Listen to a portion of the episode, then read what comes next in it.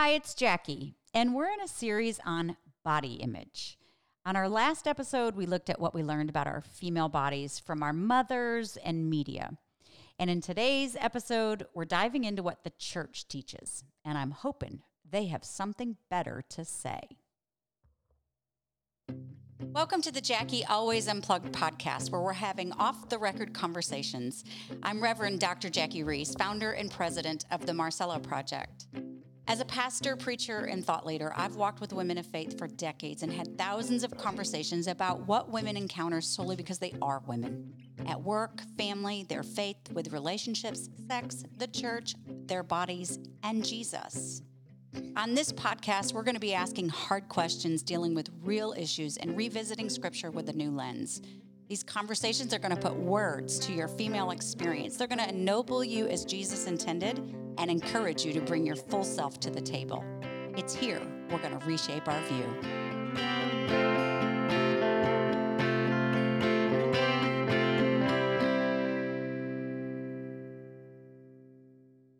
Welcome back. Like I said, today's episode, we're looking at what the church teaches about the female body. And surely, surely the body of Christ has a better story about our bodies, right? Well, let me ask you do we? Do we Christians have a better story? Just, just take a moment. Take a moment with me and ponder. Think back. Think back to Sunday school. Maybe it was middle school, youth group, beach camp, summer camp, Bible studies, small groups. Maybe you attended a Song of Solomon conference or it was a sermon from the pulpit. What was spoken? What unspoken messages did you receive about your female body? What messages didn't you receive? Because that's also a message, isn't it?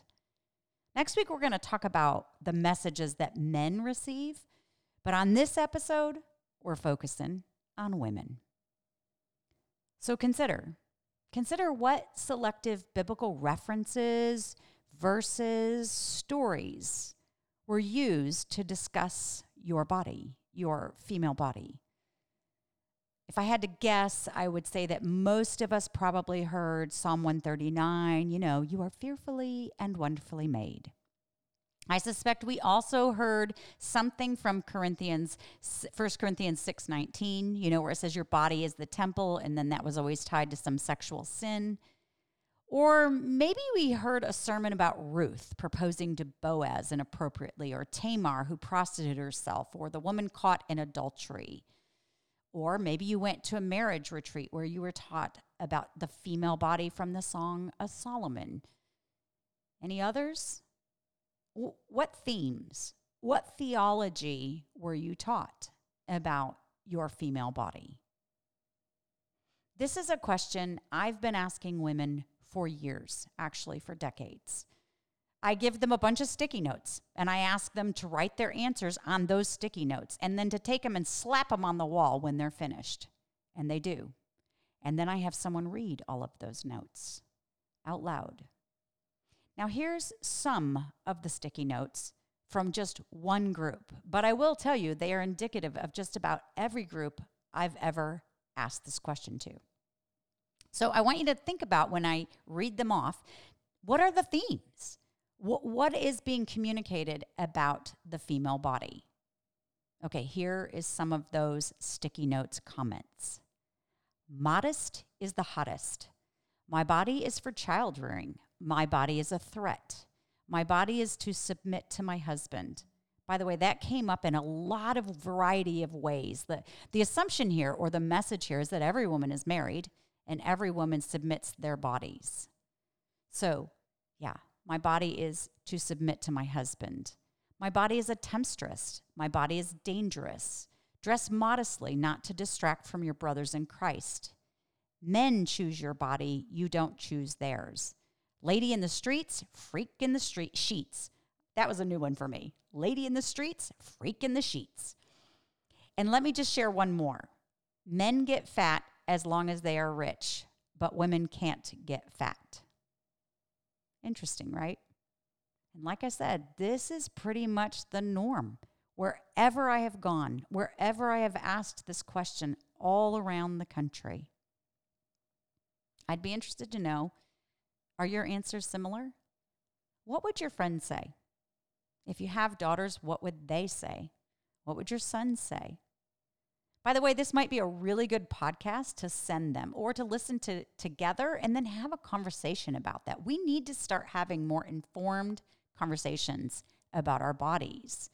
And if you want, you can go over to Jackie Always Unplugged Facebook group page and, and tell us what would you have put on the sticky note. And if you want to go deeper, I do have this three lesson mini course on body image. You can find it on my website, themarcellaproject.com. And if you haven't already, I'd really appreciate it if you take some time and subscribe. Subscribe to Jackie Always Unplugged. So, the themes from the sticky notes what were they? Thin, sexy, sex. That was pretty much what we heard from Mother and Media, right? Last on the last episode. There's some new things added here in the church, right? We added like a guy thing. You got to get a man, you got to have a baby, and you got to take care of others in your body. And, and when I hear these things, I think, how does this message fit us women? Does it fit every woman? Does it fit every stage? I mean, how do women hear this message who aren't married, who won't marry, who don't want to be married? Or how do women who can't or won't or don't have children process this message? Are these women enough? And I'm 55 and you know, like I I ha- I, I'm not going to have any more babies. I, I, I, don't spend the majority of my days in my year having sex and, and having babies. So, what's my body na- about now? Is it only for me to serve in keeping my husband pleased and my house hospitable? And why do I have a gendered body in the new heavens and new earth where it doesn't seem like I'm married or having kids? I mean, I hate to say it, but when I listen to some of the narratives that we're learning from our faith community, they just aren't a big enough story. They're just not a good enough story about my female body. I mean, the truth is, most of our faith communities speak about the female body in the context of sex, if we're really honest. And if I look back on church history, that's pretty much been the extent of it. Now, I am exaggerating some, but not much. I mean, we got to start with Aristotle. And I know, by the way, don't email me or text me and say, well, he's not a church father. I'm aware. He's a Greek philosopher. But his thinking greatly influenced our church fathers who took his thinking and used it as a lens when they looked at the scriptures and interpreted according to his thinking. We could actually say that our church fathers built their theology on the shoulders of Aristotle. And what did Aristotle teach? That women were natural deformities, that they represented reproduction gone wrong. Women were basically, and I'm quoting, deformed men. That has been the thinking about your body and my body. Aristotle also went on to say, and I'm quoting, as regards to the sexes, the male is by nature superior and the female inferior. The male is the ruler and the female is the subject. And it's off from that thinking that St. Augustine, one of our church fathers, said, and I'm quoting, that men's minds are more naturally inclined to contemplate higher things and women's heads are filled with thoughts of lower things. He believed that men were made in God's image, but women were not. The bottom line the female body, which is mind, body, and soul. Don't ever forget that. Don't be dualistic and keep us separated. Mind, body, and soul is less than the male body. Another church father said that we, women were uh, collectively weak and fickle. St. Thomas Aquinas, and this is one of my favorite, and I'm quoting, he said, Women are dominated by their sexual desires, and men were ruled by reason. Did you know that? Did you know that for most of church history, that's been the thinking? That women are more sexually driven, right? Because that's the lower things that you think about. Men, men, they just want to reason. And this is partially, this thinking is partially why women weren't allowed to learn from a Jewish rabbi because, you know, rabbis taught in the public. And if a woman went out in public without being escorted by a father or a husband, it meant she was being licentious. She was looking for it.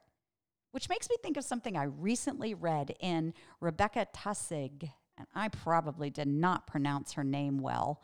I'll post it on Facebook page. She wrote this book called Sitting Pretty, which is about ableism and disabilities. I highly recommend it. And she said this Historically, women's physical frailties, that would include things like our monthly cycle, were evidence that we shouldn't be educated, work, or leave the house. She said the first public bathrooms were for men because why would a woman ever need to be in the public long enough to need a restroom? In order to assert that we women do deserve to be educated and work and have the right to exist in public, women have felt the need to claim their strength and hide their preconceived weaknesses because, in very real ways, they could be used as evidence to send us home. To send us home. And many of us have been taught that that's exactly what Paul was teaching in the Bible that we women should take our bodies and go home and be quiet. And unfortunately, Paul has gotten a very bad rap. I think he's going to straighten it out when we see him in the new heavens and new earth. Beth Allison Barr, in her book, The Making of Biblical Womanhood, points out that Paul, who, by the way, we have to remember that Paul lived in Greco Roman times, a world where the female body was considered imperfect, deformed men, remember? Paul says that men are to love the female body like they love their own. Ephesians 5 27 through 29. He said women, like men, can be holy and without blemish. Think about this in light of the fact that it's thought that women were deformed. In fact, Paul, who I'll remind you was a man, described himself using maternal imagery more than paternal imagery. The point is, Paul didn't disdain the female body. He, he proclaimed she, the woman's body, all that it is, mind, body, and soul, is as valuable and as worthy as he. And that's pretty impressive in light of how women and women's bodies were viewed in Paul's day. Now, we're going to get to what the Bible and Jesus has to say about the body in a few more episodes. But what I want us to recognize here is that what's in the Bible and what we've been taught that's in the Bible can be two very different things. Our church fathers taught that women were less than, they were weak, fickle, tempestuous, lower minded. And those te- teachings may be ancient, but I'm here to tell you, they still linger in our churches today. And how do I know that? Well, the sticky notes. The sticky notes tell me. And because when my daughter Madison was in youth group, her pastor sent me home a form to sign. I was to sign it, stating that I would not allow Madison to wear a bikini at beach camp. Every girl's mom received one of those forms. Nothing was sent home, by the way, about our sons and what they should or shouldn't wear. And so I called the youth pastor and I asked him, I said, Why aren't you requiring any clothing restrictions for my son Hampton or any of the other boys on the trip? I mean, Hampton is an athlete with a six pack. Yet it seems like the message is being sent to the kids, both my daughter and my son, and every other male and female in that youth group, was that Madison should cover up her body so that boys don't sin. She's a temptress and boys are weak. Also, Hampton didn't need to wear a shirt because girls in high school, well, they're not visual, they're not sexually tempted. Do you hear how confusing this messaging is? She's a temptress, but not sexually tempted. And in complementarian churches where men are the leaders and women follow, Hampton's to lead, but he's weak. Like, how does this all go together? No, no, no kidding, our kids are confused. By the way, I'm okay if Madison has to wear one piece, and I'm okay if she doesn't. I really don't care one way or the other. What I'm not okay with is what we are telling our sons and daughters about their bodies that their bodies are solely about sexuality and that that sexuality is no, no, no, naughty, naughty, naughty. I have spent the last 20 plus years working with women who've been taught that message in their faith communities. No, no, no. And then they get married and suddenly they're supposed to go, go, go And let me tell you, that has created a whole lot of angst in a whole lot of marriages. Can I get an amen on that? Again, if you listen to the themes we're learning about the female body, it's really wrapped around sex. And that is just too small of a story. The other thing we hear often in our churches is that our female bodies are about being eye candy. Now, nobody says it like that. We hear it in other ways. Like when our pastor stands up in the front and tells us that his wife is a hottie. Every time I hear that from a pastor, I cringe. Everything in me wants to stand up and say, Stop that! I don't, but I really want to. All it does is tell every woman in the congregation that being sexy and beautiful, and by the way, beautiful by society's standards, thin, sexy, young, big chest, small waist, that's what's valuable. This message isn't new, right? We, we just heard some of the things the church father taught. It's been around for a long while. But here's the thing we're going to learn it's not Jesus' message. In 1973, there was a woman named Morgan Marabel who published a book called The Total Woman. In 1974, it was a bestseller. And she gave Christian women practical tips on how to become the quote unquote sunshine in their homes. She told women to, and I'm quoting, keep up their curb appeal and to look and smell delicious, to be feminine, soft, and touchable, not dumpy, stringy, or exhausted at least if they wanted their husbands to come home to them. In 2006, Pastor Mark Driscoll, known as one of the most successful evangelical leaders of that time, set off this firestorm with his response to Ted Haggard scandal. And listen to the body shaming going on here. And I'm quoting again. At the risk of being even more widely despised than I currently am, I will lean over the plate and take one for the team on this. It is not uncommon to meet pastors' wives who really let themselves go. They sometimes feel that because their husband is a pastor, he is therefore trapped into fidelity, which gives them cause for laziness. A wife who lets herself go is not sexually available to her husband in the ways that Song of Solomon is so frank about, is not responsible for her husband's sin, but she may not be helping him either. Hmm, listen to what he just said to us. Dorothy Patterson, who was a professor of theology of women's studies at Southwestern Seminary Baptist Theological Seminary, wrote that God's women, God's woman doesn't does give time and effort to her appearance. And just this last month, March 2021, a firestorm started off about this Missouri pastor who was videotaped saying in his sermon, and I quote, God gave man to be drawn to beautiful women. I'm sorry, God made men to be drawn to beautiful women. And everything in me wanted to go, dude, where do you see that in scripture? Like, point it out. If you're so biblical, I need a verse. God made man to be drawn to beautiful women. Why is it that so many times that women, after they get married, let themselves go? I'm not saying that every woman can be epic, the epic trophy wife of all time, like Melania Trump. And then he went on to discourage women from wearing sweatpants, flip flops, and pajamas. He's obviously forgotten what women are dealing with in a pandemic. And then he said, That ain't gonna work. Ain't nothing attractive about that. Yeah. That's some of the stuff we hear.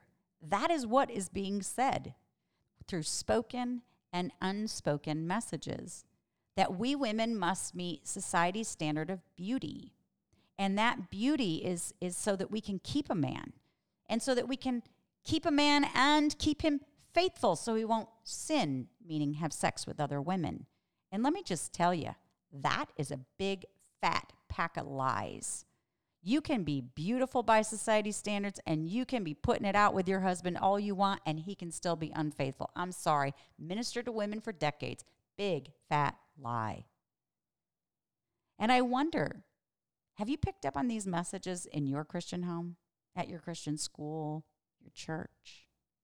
Any of these resonate with you? I suspect they do. And I know it's impacted you, how you view yourself.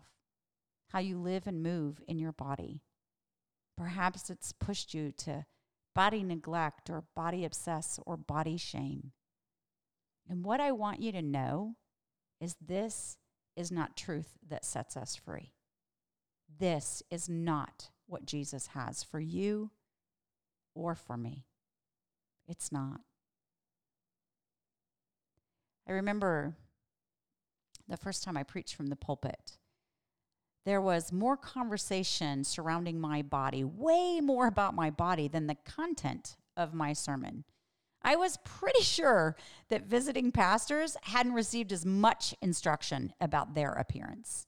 There was concern from every angle, like wear your hair up so it's less wild and more professional. Remember, no cleavage. Wear a jacket to cover your breasts. Wear long pants, no ankle length, and nothing too tight. It, it was as if I was being asked to leave my female body out of it, to be bodiless so others could feel safe. And that's when I decided. That's when I decided not to let others separate my work from my body. My body and my work are one with my being and with my soul, and I offer them together. I will do it no other way. One author writes Our body is the pen with which we write our life story, beginning with our first breath and ending in our death.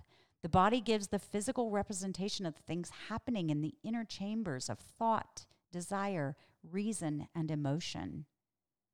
Another scholar says from our birth to our death, the human experience and its history are tied to our bodies.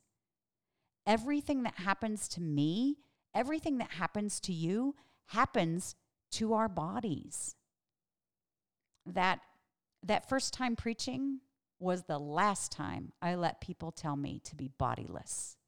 From that point on, I made a point that I am an embodied female with hips and large breasts, and I have for decades sat in the pew and watched a man body's male body move before me. And so others too are going to have to deal with my female body moving in front of them in the pulpit. My body and my work are one with my being and with my soul, and I offer them together. Speaking of moving, one time I sat next to this man and his wife at a fundraiser in Dallas, and he turned to me and shared, Oh, I so enjoy hearing you preach from the pulpit, but I notice you move your hips a lot. I notice you move your hips a lot. He said this in front of his wife to me. And it took me a second, but then I quickly re- responded, Well, why are you looking at my hips? And then I just went silent and waited. And it got very uncomfortable. And I was very okay with that. I thought to myself, it's kind of time I take back the narrative about the female body. Why are you looking at my hips? And then there was last year, just before the pandemic. I met with this male church leader who wanted to talk to me about training his, his men to preach. And we were meeting in public, a public place. So, of course, he brought another guide just so we'd be safe. And I didn't know what he looked like because I tend not to Google people. I kind of prefer to meet people without checking them out first, kind of just, you know, not to have any preconceived notions. And so I walked into the restaurant and he approached me. And the first comment out of his mouth was, Wow, I Googled you and you actually look like your biopic.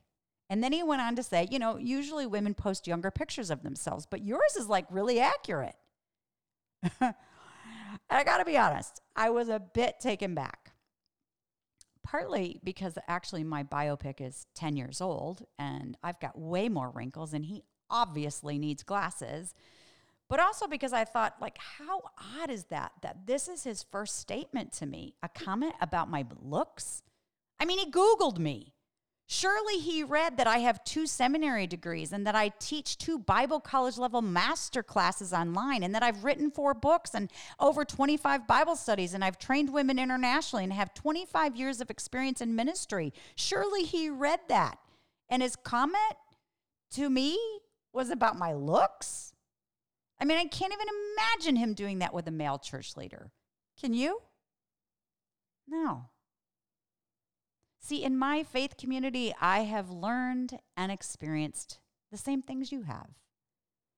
you and I, we've learned that our female bodies are a problem, a problem that has to be overcome, that our bodies need fixing, that our bodies are sexual objects to be used to attract and keep a man, that our bodies are best when they're beautiful, beautiful by society's standards.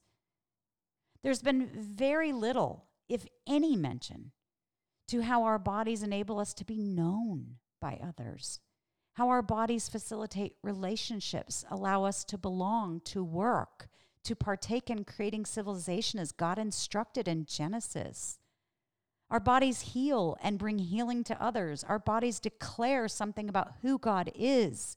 Did you know that? Your body, yes, your exact body, just the way it is, actually says something about the divine in a way that no other body does.